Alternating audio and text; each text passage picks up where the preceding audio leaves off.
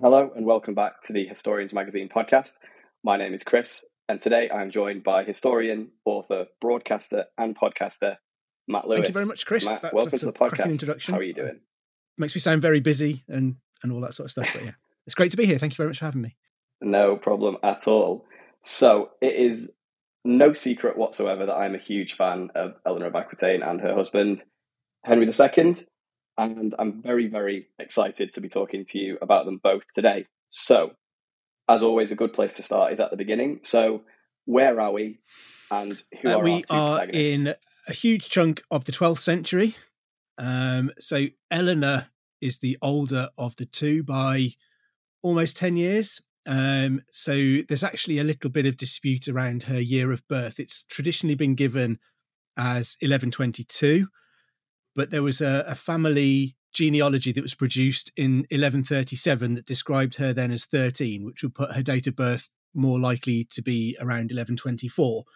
So either 1122 or 1124 there's there's no real consensus around which one of those is is absolutely accurate. And really this is a symptom of being a woman in the middle ages even one as important as a daughter of the duke of aquitaine.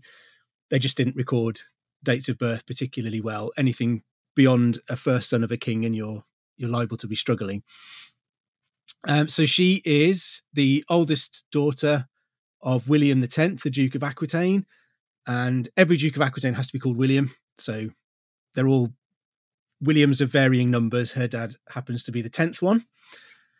Um, she has one sister, and she does have a brother, but her brother passes away quite young, unfortunately, which leaves her as her father's heir. Uh, her mother, Ainor of Châtellerault, is uh, also passes away when Eleanor is fairly young, and I mean, even her mother is a symptom of the kind of scandal that attaches itself to not even just Eleanor, the Dukes of Aquitaine are very good at attracting scandal. so Ainor is the daughter of Eleanor's grandfather's mistress, if that's not complicated enough. Um, so Eleanor's granddad, William the Ninth, had an affair with a woman called Dangereuse de Châtellerault, which is a fantastic name, being called Dangereuse. Um, and she was she was already married. They had this sort of whirlwind, long-lasting, passionate love affair.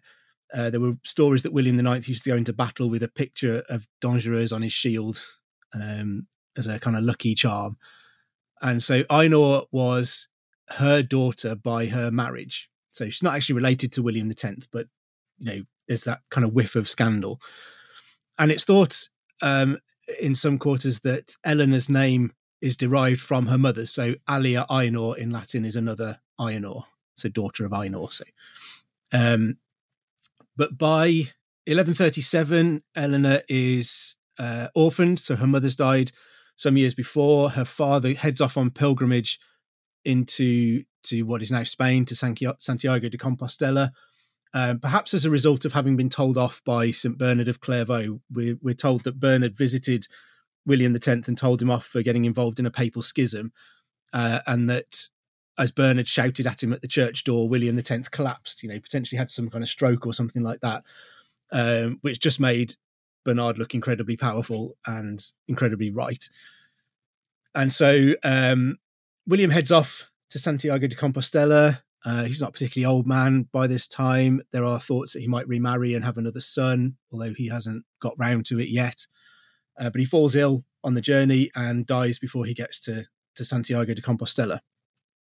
Um, Eleanor is then either 13 or 15, depending on when we, we take her date of birth to be, but, you know, a young girl, uh, and was left in the care of of some men who very quickly pass her into the hands of their liege lord Louis VI, the King of France. Um, she's now the heiress to Aquitaine, which is just a vast province that covers most of what we would call southern France today. It's just a huge piece of land, so incredibly valuable, incredibly important. She's passed into the hands or into the care of Louis VI, who immediately marries her to his son and heir, uh, Louis the Younger, and within weeks of that marriage taking place, Louis VI dies, and so by the time they they get back to Paris, he is Louis VII, the King of France, and she is Eleanor, Queen of France. Um, so, kind of by 1137, she's already in her mid teens, the Queen of France. And the, the other half of the duo is Henry, and he's the oldest son of Empress Matilda, another incredible woman from this period, um, and uh, Geoffrey, the Count of Anjou. So he's born. We know the date he's born, the fifth of March, eleven thirty-three, because he's an important man. Terrible world that they they lived in. Um, and perhaps most importantly, at the time of his birth, he's the oldest grandson of Henry I, the King of England. So Henry has no surviving son. He's lost his only son in the White Ship um, disaster. He's tried to appoint Empress Matilda as his heir, but there are huge issues with female rule at this time. There's there's huge questions over whether people will accept a female ruler, and a strong sense that what Henry I really wants to do is hold on till his grandson is old enough that he can succeed. So when he comes along, he is very much viewed as the future for Henry I, and there are a lot of hopes kind of riding on his shoulders. Uh, Empress Matilda, um, I mean, interestingly, she holds on to that title of Empress that she's not technically entitled to use. You have to have been crowned by the Pope to be able to be uh, the Holy Roman Emperor or or Empress. So she's married to a Holy Roman Emperor who was crowned by the Pope uh, and kind of acquires this title of Empress. That even when she marries Count Geoffrey, she kind of hangs on to that title of empress, which we're told you know he's not best pleased about. That she's she's making a, a thing about outranking him. Um, but you know, a hugely impressive woman who fights her cousin Stephen, who pinches the throne from her dad Henry I when he dies. Uh, Stephen sort of swoops in, has himself crowned, and we get this period. His 19 year rule is known as the Anarchy, big civil war in England, where Matilda tries desperately to, for, at first, press her own claim to be the rightful heir to, to Henry I. But after a while, she moves into this position of holding that claim open for her son's benefit. So she reverts to waiting till Henry is old enough to take up that claim on his own, and she just keeps that that flame burning for him. Uh, and, and on his father's side, I mean, equally impressive. Geoffrey's dad left Europe when Geoffrey was 16 to head off to be king of Jerusalem. So Henry has this connection to the the throne of Jerusalem in the Holy Land too. And his dad at 16 was Count of Anjou and Maine. Um, and Geoffrey had used the period of the anarchy to make a grab for Normandy. So Normandy was a, an old rival of Anjou, still connected to the English crown at this point, and he he effectively he takes years in a, a slow conquest of Normandy, and when he eventually gets hold of it, he almost immediately hands it over to to Henry, his son, and Henry becomes Duke of Normandy, kind of in his mid teens. And so they the the pair of them are just huge political figures who end up perhaps being far more prominent than they might have been. Uh, they were always going to be important figures, but kind of fusing them together turns them into this absolute machine in Western medieval Europe. Yeah, I mean, uh, thank you for that, by the way. That was a great uh, a great summary of two very important people. It sounds like they both had incredibly traumatic childhoods and, and upbringings in, in very different ways. See, I feel like Henry had the more I don't want to say exciting, but probably quite an exciting upbringing. His his father was um, was a powerful count, taking taking land from his uh, from his mother's rival, and then poor Eleanor just couldn't seem to catch. So, but, I mean, Henry does. She? You know, Henry invades um, England a couple of times as a young boy. So the the I I wrote a book about the anarchy too, in which I question how anarchic it was. Because one of the things that Geoffrey does is send Henry over to England for an education at the age of kind of eight or something. Well, you don't do that with your son and heir if it's a an absolute lawless chaos zone. Um, but he was brought up to believe in his entitlement to his grandfather's rights. And he does lead this quite exciting life. So again, you know, he invades England off his own back in his mid-teens, is completely unsuccessful, and has the cheek to go to King Stephen, his rival, and say, "Is there any chance you could pay my men off so that we can go?" Because uh, I'm kind of stuck here with no money. And he, he asks his mom, and she says no. He goes and asks his uncle Robert, and Uncle Robert says no. So he just goes to Stephen, and, and Stephen, you know, interestingly pays him off, pays off his men for them to leave. And, and I suspect that that builds up this kind of well of of goodwill and respect between them that that then plays a part in the latter parts of the the anarchy. But nevertheless, you know, Henry is he has this strong sense of an adventurer, but also a lot of insecurity in his life. And Eleanor has that too. You know, she is very much thrown around by events. You know, she loses her mom and her brother at an incredibly young age. There would then be a lot of pressure on her as her father's heir, but also with it hanging over her that as soon as another boy came along, she might lose all of that.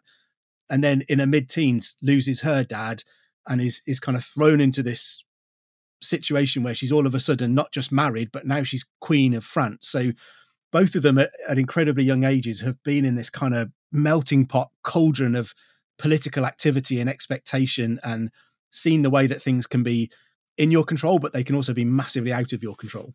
Yeah, and it's it's interesting. We, we keep going back to the anarchy, and obviously that's definitely a, a topic for a whole other episode. But I always I always feel quite, and you mentioned Henry's insecurities. I feel quite sorry for Henry. He's named after this illustrious grandfather in Henry I, and there is this expectation, isn't there, that he will become king of England um, at some point. Um, but yeah, I, I, like you said, I find the the relationship with Stephen quite a, quite a strange one. It was probably quite a, a weird um, dinner time conversation to have with with your mother, the Empress. Um, oh yeah, I've just been with uh, I've just been with Uncle Stephen, and, yeah, you, you know, do you know what, Mum? Yeah, he's all yeah, right. I imagine that, was, uh, that was quite a difficult one. yeah, I can't imagine she'd have been the best pleased with that, but uh, but ultimately, kind of gets her way, doesn't she, with with Henry eventually becoming Henry II. So we've touched on Eleanor and Henry as young people, and you've mentioned that Eleanor isn't initially married to Henry um, at this point, Count of Anjou. She's married to um, Louis VII of France. So how do we end up with Henry and Eleanor as a? Um, yeah, couple? I mean, it's it's another one of those massively impressive things about Eleanor that I always say she she kind of lived at least three complete medieval lives in her lifetime. You could if she if you separated her life into three parts, kind of marriage to Louis, marriage to Henry, and then what happens after Henry's death. Each one of those would be a magnificent life in its own right. So by the time she marries Henry, she's already lived what we might consider an incredibly full medieval life. Um, and also, she's the only woman ever to be queen of both England and France, um, which is a, an impressive achievement in itself. Um, in terms of ending up married to to Henry, I mean, any kind of misogynistic medieval chronicler worth his salt would say that it's because Eleanor was a terrible, terrible person, like all women are. Um, she ruins everything. She's the root of all evil and, and all of Louis's problems. Um, but unsurprisingly, that's not the case. There's a lot more to it than that. Uh, so in Eleanor's case, she she returns from the Second Crusade. So you know, as Queen of France, she goes off to the Holy Land on crusade with her husband Louis. But they return with their marriage in in a pretty bad way, and this is despite on their way home they visited the Pope, and the Pope has blessed a bed for them to to have marital relations in together. Uh, which interestingly, nine months later, she gives birth to a daughter. So uh, they must have felt like the Pope's blessing sort of worked, except they didn't get a son. Uh, and during that visit, the Pope specifically forbids them from ever dissolving their marriage or separating because it's pretty clear that they're not on good terms by this point. And Louis's advisors, I think, seem to have been concerned about the influence that Louis had over, sorry, that Eleanor had over Louis. Um, or at least she was a pretty good person to blame when things went wrong to save having to blame Louis. And they, they used a lot of the scandals that emerge during the crusade to to kind of drive this wedge between Louis and Eleanor. So we get an incident early on where the the uh, the armies are crossing a mountain, and the guy who's given charge of the the vanguard is told, "Wait at the top. We'll all catch up. We don't want to get too separated because then we get picked off by by kind of bandits and and um, ambushes and all of that kind of thing. This guy, we're told, gets to the top of the mountain, can't find enough space for the whole army, so he moves on a little bit. They end up getting so strung out that they get attacked by bandits. And because this guy was an Aquitanian, so he was a liege man of Eleanor's, she's kind of blamed for this mess up. You know, Louis is almost captured and, and several of his bodyguard are, are killed during the fighting. So it's incredibly serious. And somehow this is twisted into a way to blame Eleanor because it was her liege man who kind of ignored the the orders and went on even further. And then we get this incident of her being accused of having an affair with her uncle, Raymond, Prince of Antioch, which seems to me to boil down to Raymond had lots of military advice to give to Louis based on the fact that Raymond had lived his entire life in this region in this war. Louis ignored him and Eleanor thought they ought to listen to Uncle Raymond because he knows what he's talking about. And the only way that medieval chroniclers seem to be able to rationalize a woman disagreeing with her husband is for her to be having an affair. So all of a sudden, you get these rumors that Eleanor was having an affair with her uncle simply because she agreed with his political and military advice against her own husband.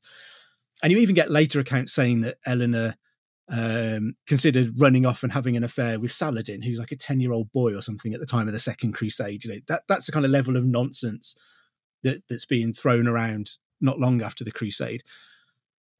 But ultimately, as, as well, the probably the biggest problem, the real crux of the issues in 1152 when they come to end the marriage is that after 15 years together, they've got two daughters, but they've got no son. So Louis has no heir for the Capetian throne, and he's beginning to worry about the insecurity that that, that leads to.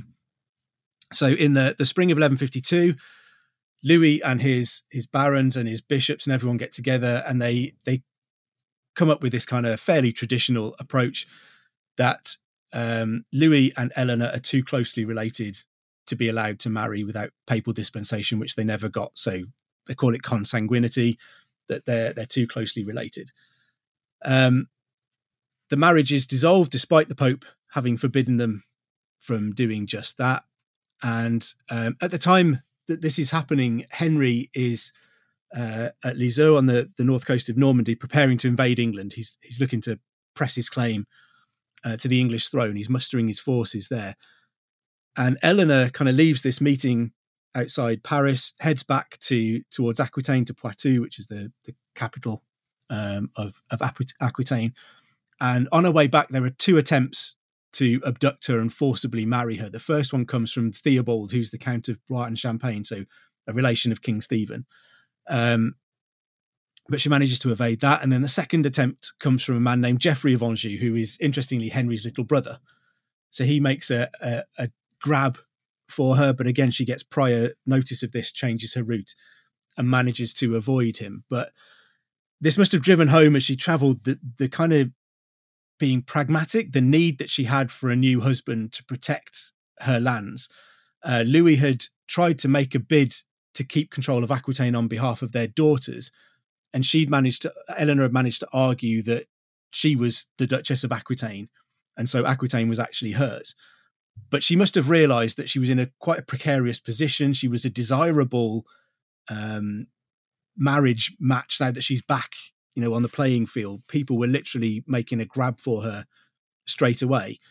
And so perhaps the best way to security is another husband. But if she needed another husband, she needed one that could be the rival of Louis, someone who could protect Aquitaine and who could stand up against Louis um, in in those lands. And I think Henry Henry must have seemed like the obvious, if not the only viable candidate to fulfill those those requirements that Eleanor had. So um, his dad had died the year before in 1151.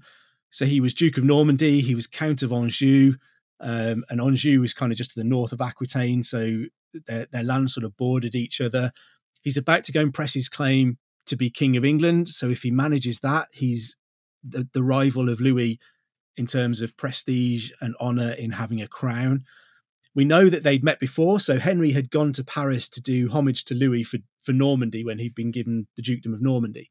So we know that they had encountered each other there, and it's quite easy to imagine, you know, eyes meeting across a smoky dance floor. Um, I'm not sure it was anything quite as as romantic and cinematic and Hollywood as that. Um, but they did know each other. They did, you know, they were aware of each other. We know that Eleanor writes to Henry inviting him to come and marry her. And so Henry, at this muster on the north coast of Normandy, drops everything. I mean, this, this is too good an offer for him to turn down. He drops everything, he speeds south. And on the 18th of May, uh, the, the couple are married. And that, that's less than two months after the dissolution of her marriage to Louis. And they'd married without Louis's permission. Both of them were his vassals. Eleanor, arguably one of his most important, significant vassals, as well as being his ex wife.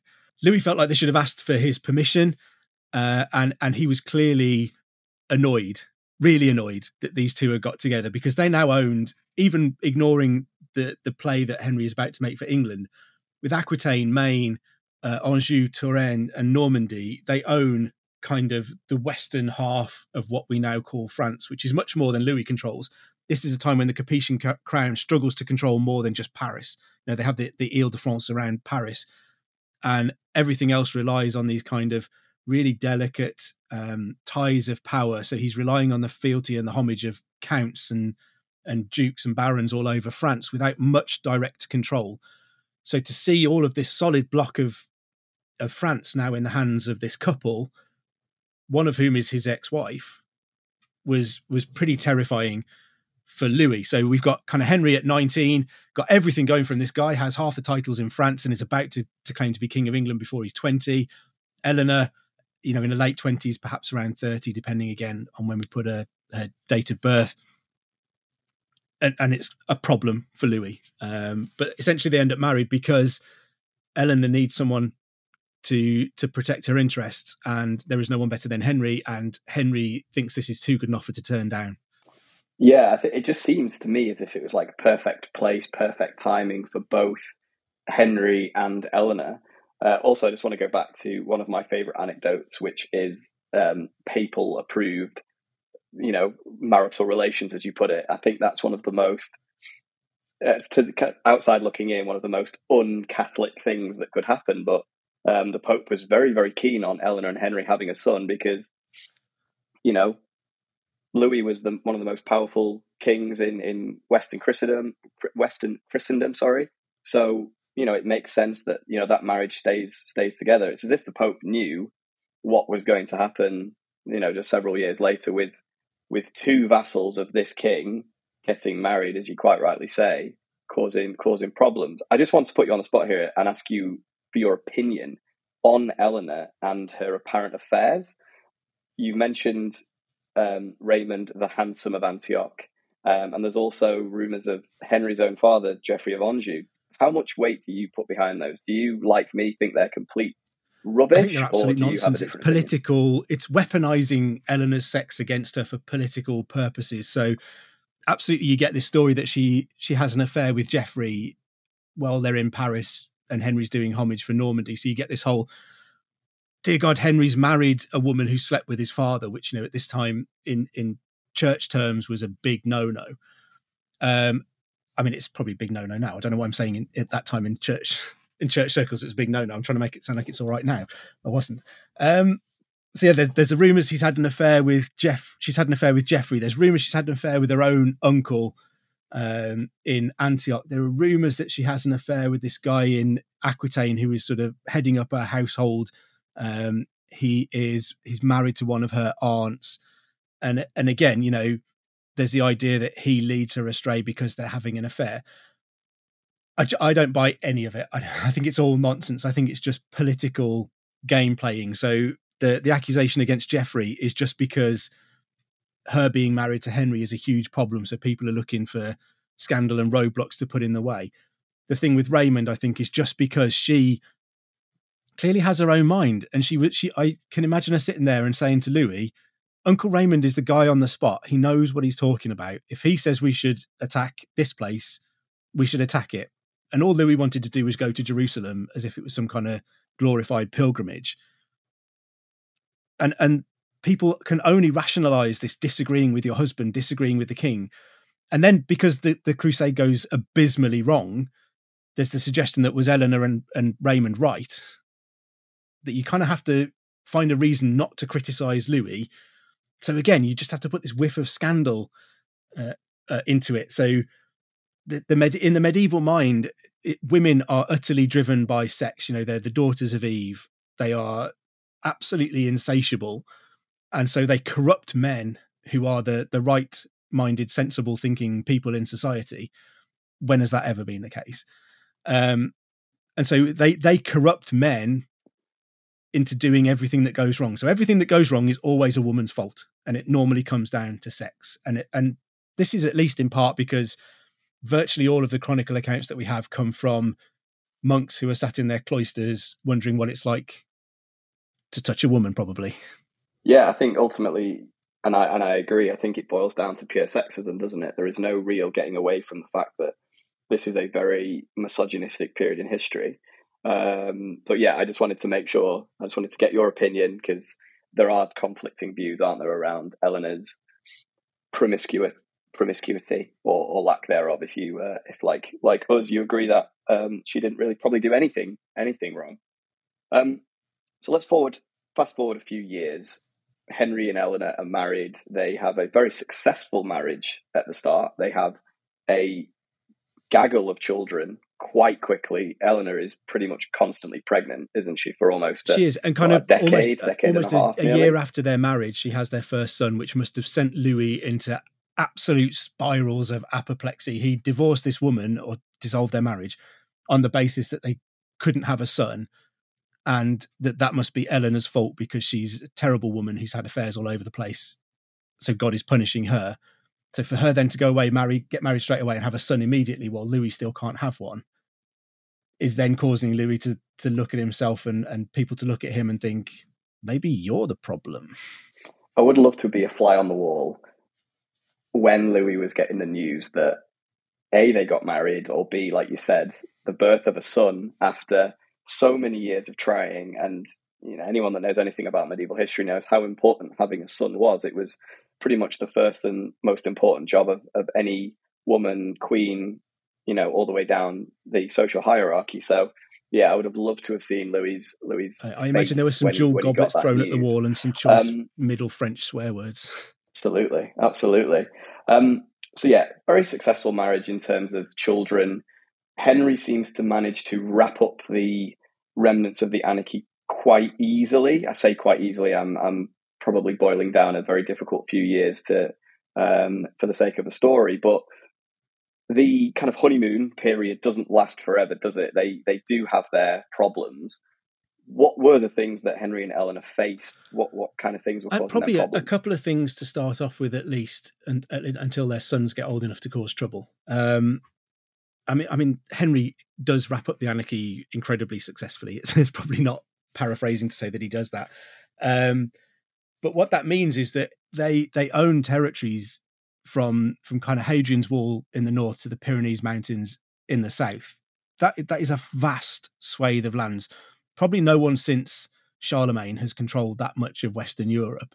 Um, and there's a reason you know, it gets called the Angevin Empire. I try and make the argument that this wasn't really an empire in in the true senses of the word, but holding that vast amount of land in the days when your only way of passing a message was via a, a horse and a rider, just controlling that that span of lands was difficult. They were all held together by the personalities of those people. So Aquitaine was loyal to Eleanor as its duchess. It didn't particularly like people coming in and trying to impose themselves on Aquitaine. And then Anjou, Normandy, and England were loyal to Henry. In um, in Anjou's case as Geoffrey's son, in Normandy and England's case as Henry I's grandson. So it's there's an incredibly personal level of loyalty that is holding all of this together. There are very little other ties that keep that group of lands together. So Anjou and Normandy have traditionally been fairly um, opposed to each other. Personal ties of loyalty, there's very little that keeps these lands together. They're quite disparate culturally. So the south of France around Aquitaine is a very different place. It has this kind of lively, light, uh, atmosphere to it compared to the north of France around Normandy, which is considered much more austere. And, and then England obviously is a, a, whole separate entity across the channel kind of thing, albeit fairly closely tied to Normandy.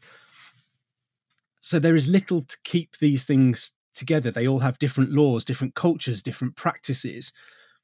And that's murder to to organize and to keep together. So that's why Henry is zipping around all over the place. Eleanor is frequently left as regent in England or regent in Normandy or even regent in Anjou, and eventually she'll be sent back to Aquitaine to kind of rule in Aquitaine. And there is this element, this feeling that they have to be apart more than they're together, and and they because they can't they they need to be in more than one place at, at one time, so they can't just travel around together and live in each other's pockets.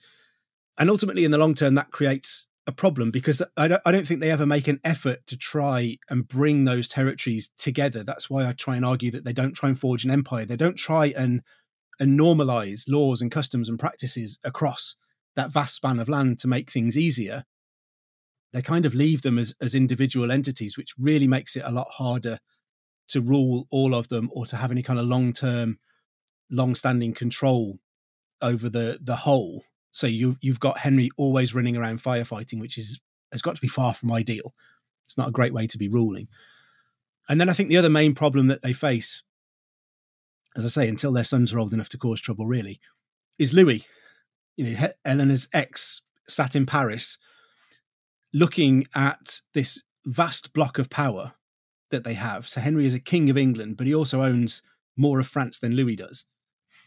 He's Louis's liege man in France, but also has this independence as king of England, which makes it a really delicate, fragile relationship that they kind of struggle to balance. But Louis and later his son, so you know, the Capetian crown in Paris is freaked out by the power and the threat that Henry and Eleanor have accumulated, and so they they immediately, almost as soon as the two are married, Louis is looking for ways to get between them, to break them up, to break up this block of power that they have, because they're a threat to his crown. You know, if they own more of France than he does, who's the real king of France? And so I, I think between juggling, trying to control all of this jumble of, of different lands and territories while Louis is actively campaigning to to undermine their control of all of them was kind of a recipe for disaster that that makes it impressive that they hang on to all of this stuff for so long. Yeah, I think it's a good point you make about the, the lack of um, kind of cultural ties, the the governmental ties that we just never see. And I think we, we this is one of the problems that kind of haunts England in continental Europe for its entire history, really. You know, we see it through whether it's the entire Angevin Empire, like you say, or it's just the the tiny little cluster that we kind of still call Gascony around Bordeaux during the 14th century. There's always a separation, isn't there, between kind of England and the continental um, land should yeah, and, and it's part of the balance the, of being of France, King so, of France's liege man yeah, in those territories that you're you're not you don't own those lands really. You're not in control in the way that Henry is in England as King of England. And if he wanted to normalize everything across that and call it an empire, Louis was always going to block that. He's going to have to get Louis's permission to do it, or he's going to have to start a war for control of France. Neither of which Henry seems particularly interested in or, or willing to do. So you end up with this this weird situation where you think when England conquers Wales eventually, part of what goes on there is that English law is installed in Wales and English customs are installed in Wales and you know places like Conway Castle are planted in Wales. These settlements are planted everywhere. It just doesn't really happen with the continental possessions under Henry and and Eleanor. They're sort of left in the situation that they were. They're they're brought together by the people but they're not brought together in any kind of meaningful coherent way yeah, I always find it interesting, and it's it's almost impossible not to boil down the relationship between England and France in the medieval period down to the fact that two kings have a very difficult relationship, whether that king is William the Conqueror or, you know, Philip Augustus, the, the son of, of Louis VII of France. The fact that a king of England owns land in the kingdom of France just creates this very strange kind of two kings in it one does, because the, the King of, France is always it? keen to point out that, that the King of England is there as his liege man. So for Normandy, you you owe allegiance to the King of France, and for one king to owe allegiance to another is always tricky. Which is why you often see kings of England will send their sons or something to go and do homage to the King of France, because they don't want to be seen to be kneeling in front of a King of France, and they they want to be seen as being, uh, you know, the exact equal of the King of France, and so they won't kneel to them and do homage for a piece of land because that highlights the fact that you're you're beneath them in the social structure for those lands in France, and so it's it's always such a complex juggling act of of maintaining the homage that you owe to the King of France without appearing to be subservient to him any more than you absolutely have to.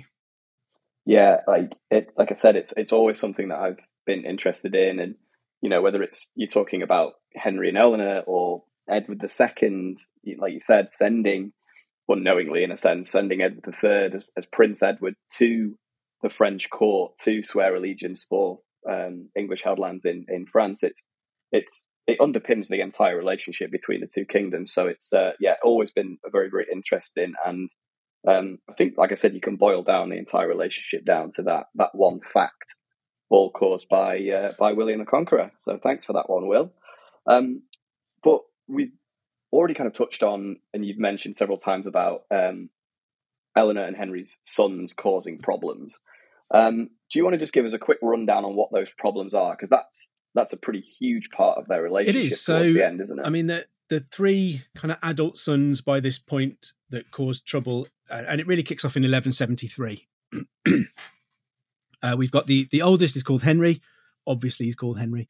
Um, and so he is crowned in his father's lifetime, the only time that happens, which is a, a French tradition that's supposed to help the succession. So if you think about the problems with succession from from William II to Henry I, from Henry I to Stephen, from Stephen to Henry II. Henry II's answer to this is to adopt that Capetian thing of crowning your heir in, in your own lifetime so that as soon as you die, there is already another king there. So he's known then as Henry the Young King, um, never quite get known as Henry III. Um, so we've got Henry the Young King, and then we've got Richard next, who will later become Richard I, the Lionheart. Um, and we've got Geoffrey, who um, is kind of Richard is in Aquitaine, so he was given control of Aquitaine as his mother's heir there. Geoffrey is given um, Brittany, so he's kind of Duke of Brittany uh, and ruling there. And this is where really those games that we were talking about from from Louis begin to bear fruit. So you get Henry the Young King is crowned, but he's not really given any power or authority. He's he's having a, a good laugh on the, the tournament circuit in Europe. You know, very much he is his, his, lads on tour, his 18 to 30 holidays, off around the tournament circuit in Europe, getting rich and famous and having an absolute whale of a time, but he's got no real authority. And so when he goes and visits, he ends up married to to Louis's daughter. Um, again, you know, you get this weird situation of he's married to his mom's ex husband's daughter. Um, and so he goes to visit his father-in-law and louis starts to drip this poison in his ear you know. If you're a king you've been crowned. Why why have you got no power? Why did what's your dad doing? Why isn't he letting you have all this stuff? You know he while he's in paris louis treats him as king of england.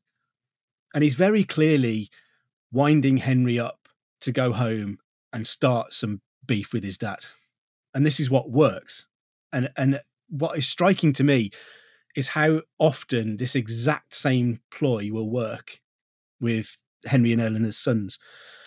Um, so in 1173, we, we get into a situation where Henry, Richard, and Geoffrey all rebel against their dad. And this is often framed as being because of Henry II's unwillingness to delegate power. You know, he's a, an absolute control freak who won't let go of any of the reins anywhere. And so his sons kick against this because they want authority. But again, I'd say that wasn't the case. Richard had pretty much control in Aquitaine. Yes, Henry II is still in overall command, but he's given pretty much a free reign. He's been invested as Duke of Aquitaine. Geoffrey has Brittany and is given pretty much a free reign there. I think the problem lies with Henry the Young King, and I think there is something about him. I mean, lots of the chronicles talk about him being quite feckless, a bit arrogant, maybe not serious enough. He he's not doesn't seem to have this aptitude for rule, and I wonder whether Henry II sees that in his son, and that's why he's withholding power. He's he's trying to to get Henry to learn how to be a king, and Henry's not doing a very good job of it. Henry the young king just doesn't seem like he's up for it. And so Henry isn't giving him the power and authority. And I think it makes it worse because his younger brothers are getting some of that power and authority. Um, and so it, th- this kind of kicks off because Henry wants to marry off John, the youngest brother, who's you know just a, a small child at the time. Henry's looking for a marriage for him, and as part of it, he offers to give three castles in Anjou as a dowry. Uh, so this is what Henry the Young King uses as kind of the the, the fuse to ignite the problems. He says you, you can't give away these castles without consulting me. You know, I'm I'm a king too. I should have a say in all of this. And also, how come my baby brother gets three castles and I've got nothing? And so we end up in the situation in 1173 where those three older brothers, Henry the Young King, Richard, and Geoffrey, all rebel against um, against Henry. And I think perhaps that, that it was more to do with Henry the Young King being the problem than anything else. Doubtless, Richard and Geoffrey joined in because they saw a chance to get a bit more of the, the family pie. Um, Eleanor is captured trying to leave Aquitaine, and, and it's claimed we don't have there's no evidence to support this, but so again, you get this kind of mud thrown at Eleanor. It's claimed that she is heading for Paris, so she's going to join her sons and to to go to the court of her ex husband, which all seems a little bit weird to me. One of the sources even says, you know, she dresses as a man to try and disguise herself in the on the journey, which is a you know terrible thing for a medieval woman to do to dress herself as a man. So again, you're just piling on all of this scandal and and kind of traditional tropes against women from this period. And so tradition tells us that she's behind this uprising, that she eggs her sons on to rebel against their dad, and that Henry then captures her and imprisons her for the rest of his life uh, until his death in 1189 and part of me would always question, you know, what does Eleanor have to gain from driving a massive wedge into her own family, between all of her sons and their father, between all of the lands that they control, between the inheritances that her sons are lined up to have? It's all kind of quite nicely settled until this moment, and I question what Eleanor has to gain from doing this. And I, I, I wonder. I mean, I, I raised the question in the book. Did did Eleanor kind of take one for the team? did she accept some of the blame for the uprising to facilitate Henry quickly and easily forgiving his sons? Because this is Louis's plan, absolutely working. And the best way to fix this is to get Henry and his sons reconciled again, but they've rebelled against him. He can't just allow that to go completely unpunished. And so I wonder whether Eleanor was was kind of willing to step in and take the blame for it to kind of take the sting out of this, to take the poison out of Louis's plan, and to allow Henry to be quickly reconciled with his sons because they are they're they're incredibly quickly forgiven. All of the barons that join the three brothers in their revolt are incredibly swiftly forgiven. Eleanor is the only one who is punished in any kind of long term way for this, which seems really odd. But even then, you know, I question whether she is really punished to the extent that tradition would have us believe, which again plays into this idea that perhaps this was, you know, she she'd gone to Aquitaine just before this happened, and and again tradition kind of paints this as um, some distance between her and Henry. I would paint it as a, a reward for Eleanor for a job incredibly well done. You know, she's she's now past childbearing age. She's given Henry a ridiculous number of children, plenty of sons, plenty of daughters, She's acted as regent all over the place for him. But she's never made a secret all of her life that her heart is absolutely in Aquitaine. What she wants to do is take Richard, teach him how to rule Aquitaine as its next duke, and and be where her her heart is. So Henry Henry giving her control of Aquitaine and sending her there with Richard to teach him how to rule it doesn't smack of of kind of vindictive trying to get her out of the way to me. That that smacks to me of a thank you to his wife, a kind of retirement gift, a thank you very much. Now go and do whatever makes you happy, kind of down in Aquitaine. And I think if you view their relationship in that way, then all of this has a, a slightly different angle on it, I think. Yeah, and it's. It, I think that's a really interesting way to look at it, and you've actually answered my next question um, quite nicely, um, which was about Eleanor's involvement in in this in the 19, 1973 in the 1173 um, kind of uprisings and rebellions i've never really looked at it myself that way but it does like you said it does make sense when you when you think about the relationship between eleanor and henry and her sons and i we can assume her her lack of relationship with with her ex-husband so yeah that makes absolute sense um obviously she's we're pretty pretty much we don't really know what she does for the for the next sort of decade and a half. The she, we think she was under house arrest. I mean, we we know roughly where she was at times, but um, like you said, the punishment in a sense doesn't really fit the crime of a um, a rebellious vassal uh, going against um, her liege lord, which is her husband. That's it, and, and II, you know we don't know too much about her for you know the next fifteen odd years, but we know she's kept primarily at Devizes Castle, which is one of her favourite castles. When she's regent of England, she bases herself at Devizes Castles, so she's not put in a dungeon; she's put in her favourite place in England. Um, we know that throughout the rest of their their marriage, she regularly attends court and court festivities, including when her sons are there. So if you think she's encouraged her sons into a revolt against their father, surely the first thing you would do is not let her be at court with her sons again to potentially cause that kind of trouble. But we have records of her being around her children at various court events. And I think one of the most interesting things is when it all takes a turn for the tragic. So Henry the Young King um, dies a little bit later in in open rebellion against Henry II, and Henry, we're told, is you know absolutely distraught. Whatever he may have thought about his son not being up to the role of king, he he seems to have been incredibly fond of Henry the young king. Um, and you know, these word, words are reported to us that Henry said he'd rather he'd, he'd live longer to cost him more, kind of thing, than he died young. Um, but when Henry the Young King dies, it's it's to Eleanor that Henry turns for comfort. You know, he starts to spend more time with her, and there's a sense that she's not really under house arrest anymore. She's moving about a lot more. It seems that Henry allowed her to go over to Rouen to visit Henry the Young King's tomb, which isn't a man who's being cruel to a wife who's you know who he hates and he's keeping in prison. Um, I I think yeah, I, I suspect her imprisonment wasn't that. You know, her time in Aquitaine hadn't been incredibly successful. There's a chance to go back to England and retire there as as the Queen of England and live in a favourite castle, be around court, but you know, retire from sort of public life a little bit if you like. But I think it's striking that it seems that in moments of tragedy and trauma, it's to Eleanor that Henry still turns when he wants support and comfort.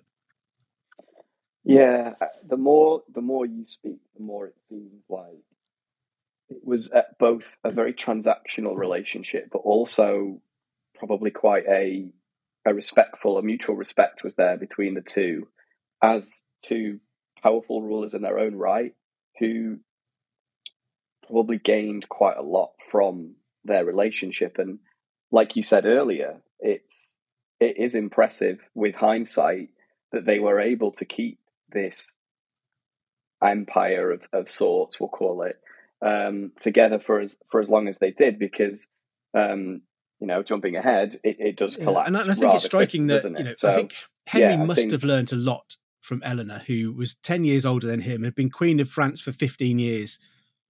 You know, by the time they married, before he'd been King of England, I find it impossible that he didn't learn an awful lot about what he does and the way he behaves and how he rules and how he administers power from Eleanor.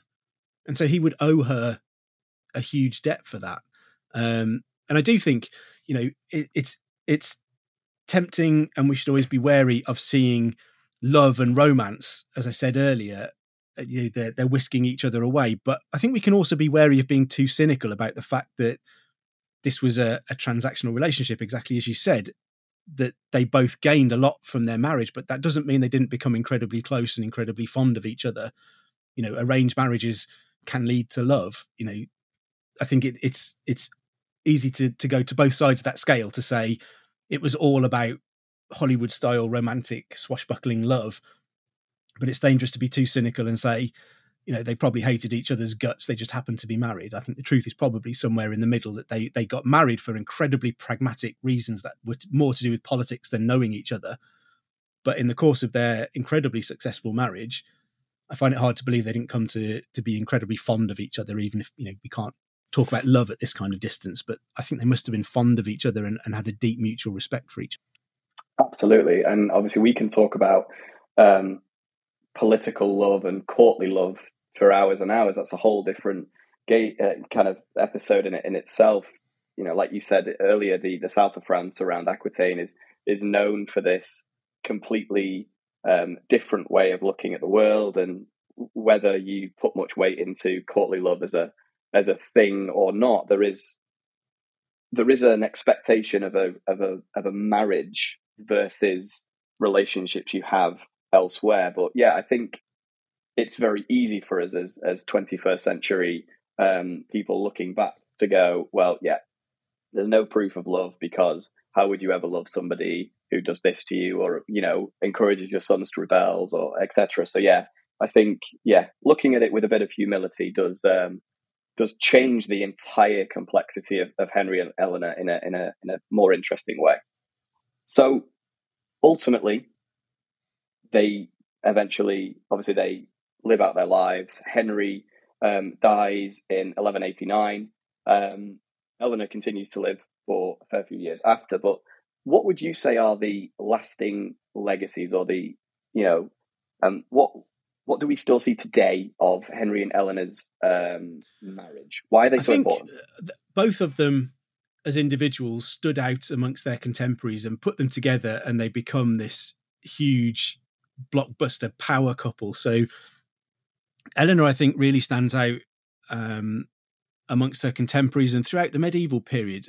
Like I said before, you know, she she'd led at least three medieval lives. She'd been a queen of France and been on crusade. Then she'd been a queen of England, kind of fighting against the the king of France and trying to hold her family together and maintain her lands and all of that. And then after her husband dies, she lives this the 15 year life of trying to protect the kingdom for Richard while he's away on crusade and then captured and then desperately trying to prop up John as he does his best to destroy everything that they've kind of built over previous years. And you know, she she dies just before it all falls apart. So she is an absolutely incredible, fascinating character who really, really sticks out from the medieval period.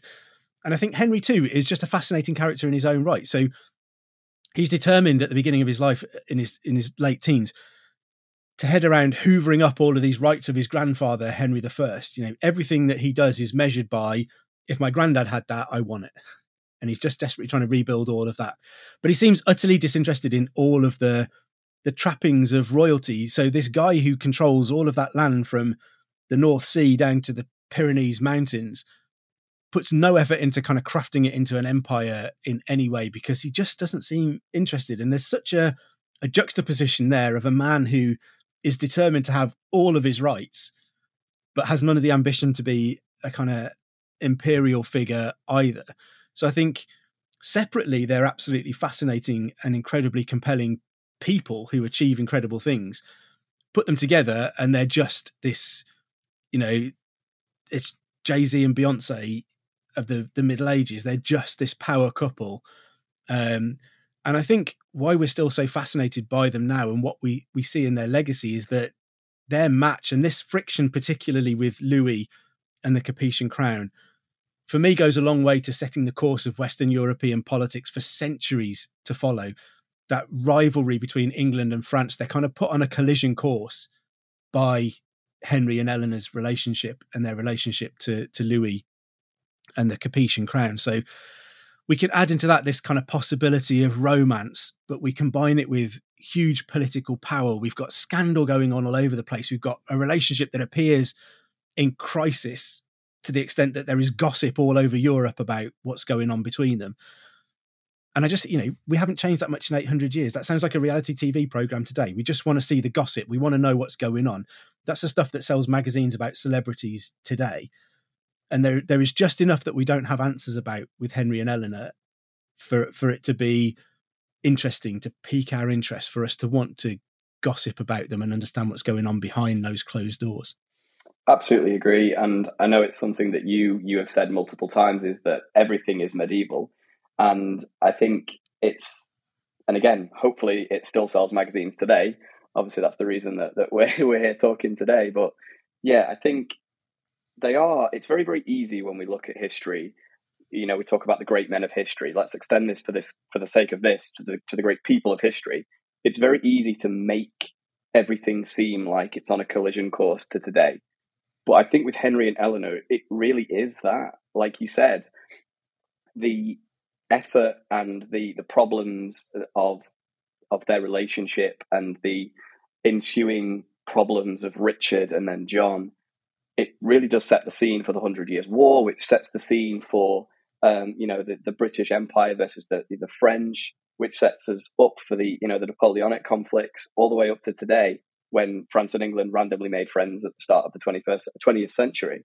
Um, but it really just gives a thousand years of history, doesn't it? So uh, yeah, usually I, I don't like to boil things down to you know this led to this led to this, but I think quite rightly as you've said, um, it absolutely yeah, and I think we, we should, with, with as you say, we should always be really cautious about picking things that are definitive moments in history. You know, maybe 1066 it has such an effect on England with the Norman invasion, but there there are so few moments like that that are actually really defining and definitive and and change things so much.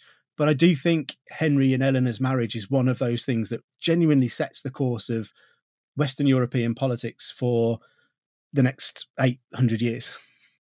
Yeah, yeah, really, really, um, really interesting couple. Clearly, obviously, myself and and you both talk about Henry and Eleanor quite a lot. So I don't think anyone listening is going to be surprised that we've come to that conclusion. But just to wrap up with Henry and Eleanor before we kind of end the show, what's one kind of interesting fact or anecdote, tidbit, whatever it is that you think everyone should know about either Henry or Eleanor? Or oh, crikey, there's so many. Um, I think Henry's genuine hatred of everything to do with royalty is a fascinating element of his character. So um, we know that he and Eleanor have this crown wearing ceremony. So amongst Norman kings, crown wearing ceremonies were a big thing. You do them at Easter, at Christmas, and all of that kind of thing to reinforce your position as king. In 1158, so a few years after uh, Henry becomes king, he and Eleanor have this crown wearing ceremony at Worcester Cathedral. Henry takes his crown off at the end, puts it on the altar at Worcester, and says, Oh, I'm not wearing one of those ever again. And he literally never wears a crown for the rest of his life. Just not interested in it. Um, we know that he would, uh, Thomas Becket, when he was Chancellor, would put on big lavish banquets and, and feasts and everything else. Henry would ruck up halfway through, He'd been out riding all day. He'd ride his horse into Thomas Becket's banqueting hall, um, hop off in the middle, jump over the table, put his dusty boots up on the, the table, and kind of just to wind Becket up, but also because he just wasn't interested in in all of that pageantry. And again, you know, when Henry wants to negotiate a marriage for his son to the, the King of France's daughter, he sends Thomas Becket to go and do all the pageantry he doesn't he can't be bothered to do it. So he, he, says to thomas you know you go make this big entrance into paris. I'll turn up a few days later and it'll be fine. And so we get this huge procession of of carts beer barrels jewels monkeys dogs all sorts of things heading into paris. And and it almost has the opposite effect because everyone in paris is looking at this thinking well if this is henry's minister and he's this wealthy and impressive crikey, what's the king going to be like? You know, everyone thinks Henry is going to be this kind of huge imp- imperial kind of figure, and he just can't be bothered with any of that. And I, I, think for a man who had so much, it's an incredibly human thing that he just can't be doing with it. Um, I think the other fascinating thing about Henry that that isn't talked about very often is that um, in 1185, so towards the end of his reign, he he's asked to go and be king of Jerusalem um, the patriarch of Jerusalem turns up in England and kind of says, you know, your granddad was king of Jerusalem. We're in a bit of, of a mess here. What we really need is an incredible king. And there's nobody better than you, Henry. You know, they, they, they literally ride through France to get to Henry, which must have been a slap in the face to the Capetian kings. Um, and so they literally almost beg him to go and be king of Jerusalem. And Henry just, no, can't be doing with it. Just not interested in it at all. Um, and and because and part of that is because Henry becomes this huge peacemaker figure of respect across all of Europe. You know, rulers from everywhere. When Philip Augustus becomes king of France, Henry is like his tutor. He's like his mentor. Um, Philip repays him incredibly harshly for for that kindness. But literally, all of the rulers of of Europe are looking to Henry as the main man. He he is just that important, but so utterly disinterested in all of the trappings of kingship. Um, and I think Eleanor as well, you know, aside from the whole impressive traveling around Spain to to collect wives for a son to take on the way to crusade, raising Richard's ransom almost single handedly, delivering it personally to Germany, you know, in her 70s, and just being a, a, massively politically active and dominant force in Europe still, kind of well into her late 70s. Um, Eleanor is is often considered to have been a good lord, so she she engages. We often see Eleanor as someone who is outside all of those expected norms of a medieval woman. She's some kind of proto feminist figure who won't play by the rules.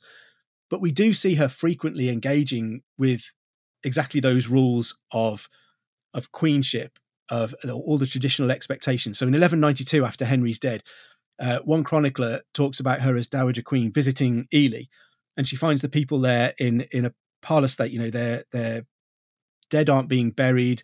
They're not eating very well. They've got no shoes on. They're all crying and all this sort of stuff. And it turns out the bishop has placed them all under interdict.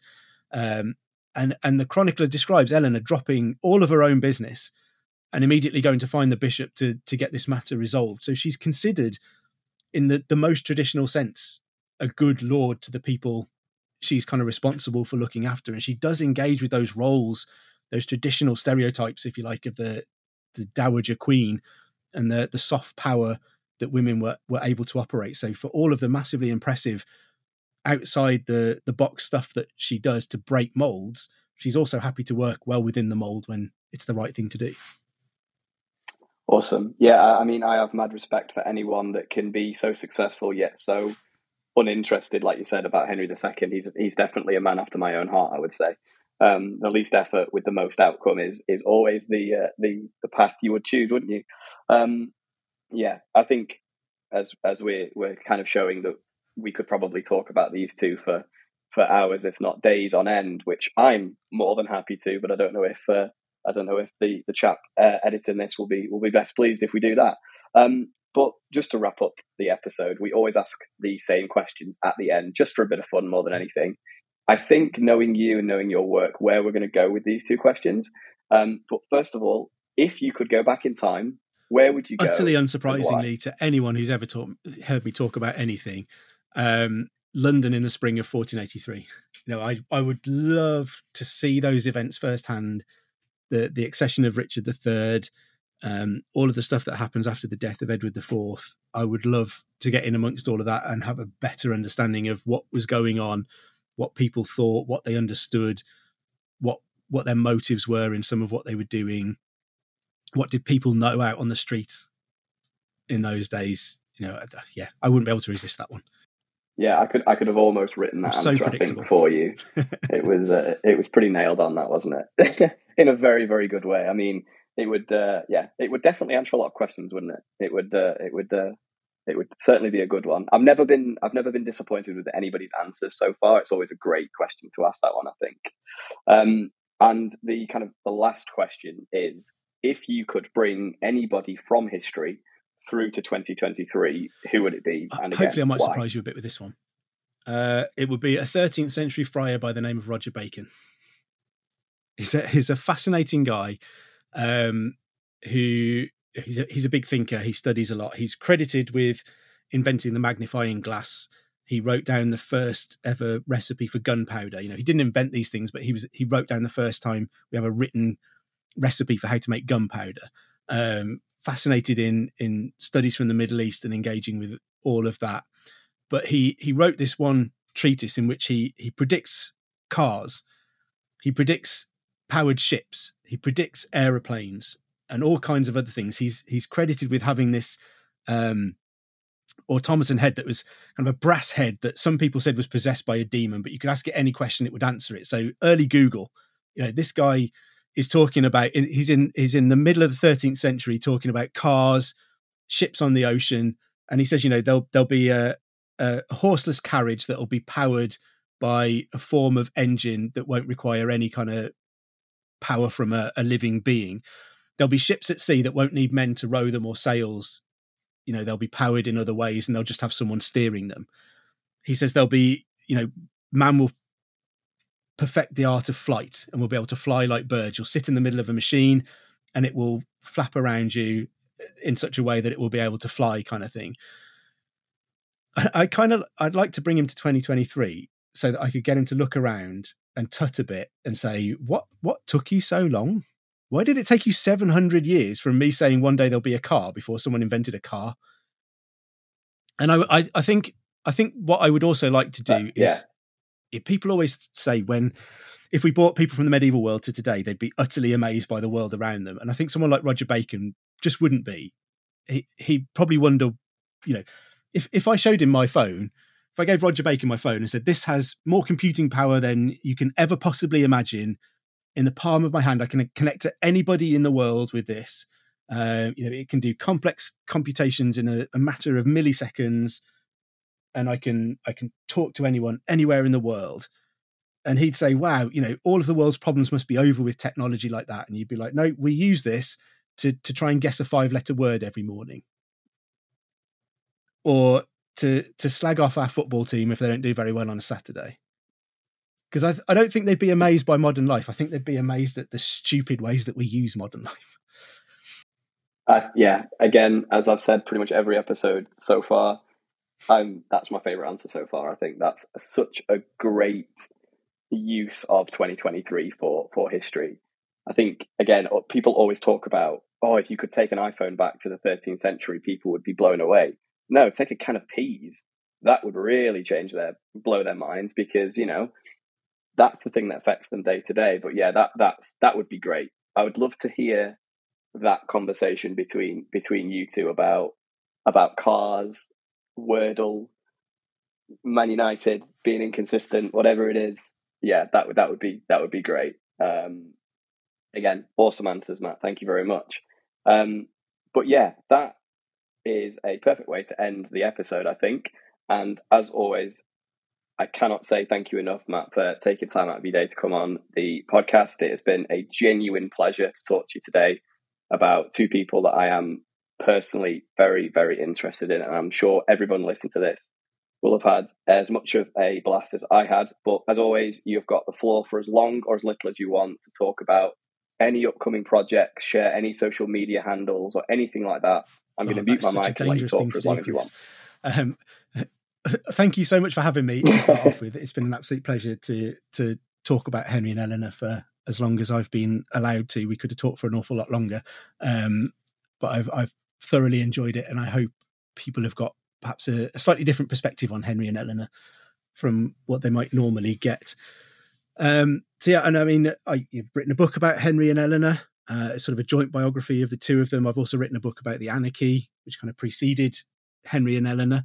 Um, most of my books are, uh, about the Wars of the Roses, probably, uh, particularly fascinated with Richard III. So I've written a biography of Richard III as well. Um, I am currently working on what might be the sequel to the Henry and Eleanor book. So I'm working on a book about Richard I's time in captivity in Germany on his way back from Crusade. So why that happened, what it meant, what it led to, um, all of the fallout from from that particular episode, which still involves Eleanor. So um, I still get to have her hanging around. Um, and I've also got a project lined up on a biography of um, Richard Neville, the Earl of Warwick, so the Kingmaker from the Wars of the Roses, heading back to the Wars of the Roses at some point in the future there to to get a closer look at Warwick, who I think is a an absolutely fascinating character who probably doesn't get explored as deeply as he might be. Um, I am on Facebook and Twitter at Matt Lewis Author. I'm on Instagram at Matt Lewis History. I don't know why I've got a different handle on Instagram. It's a stupid idea. Um, and I um, host co- host the Gone Medieval podcast for History Hit, so you can find that wherever you get your podcast from. Uh, I do an episode every Saturday, hopefully looking at interesting things from the the medieval period, and otherwise I I host bits of documentaries and things for History Hit. Um, so that's you know we're kind of uh, a, a, dedicated history subscription channel. So there's a, a, great YouTube channel for History Hit, so you can get a good taster of everything that we do.